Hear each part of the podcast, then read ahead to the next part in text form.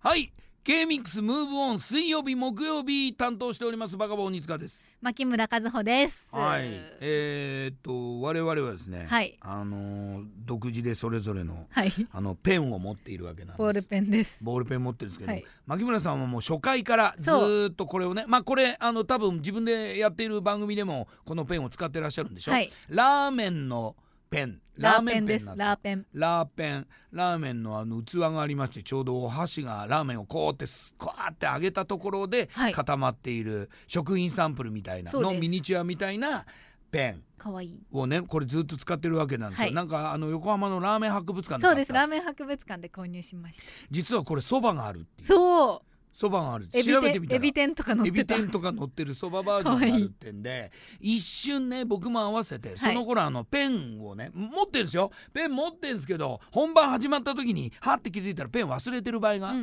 う多ん。くて、はい。あのーあどうせだったらじゃあムーブオン用にペン買おうかなと思って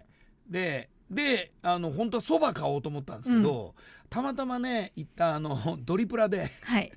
ドリプラであのお侍の形をしたペンが売ってたんですよ。 これねお侍バージョンと、えっと、町娘バージョンと、うんあと忍者バージョンがあったんですけど、えーお侍ちゃんがいいなと思って、うんうんうんうんえーお侍バージョンをお買って、えーはい参りましてこれ今ノックの音ですがこかれ合わせるとラーメンをそう食べているお侍ちゃんになるんですよ。というね、えーということで、はいこれで水木チームは頑張っていこうかなと。はい。果たしてお侍ちゃんの時代にラーメンがあったのかはわからないけど、食べた将軍がいるかもしれないよ。水戸黄門です。それは。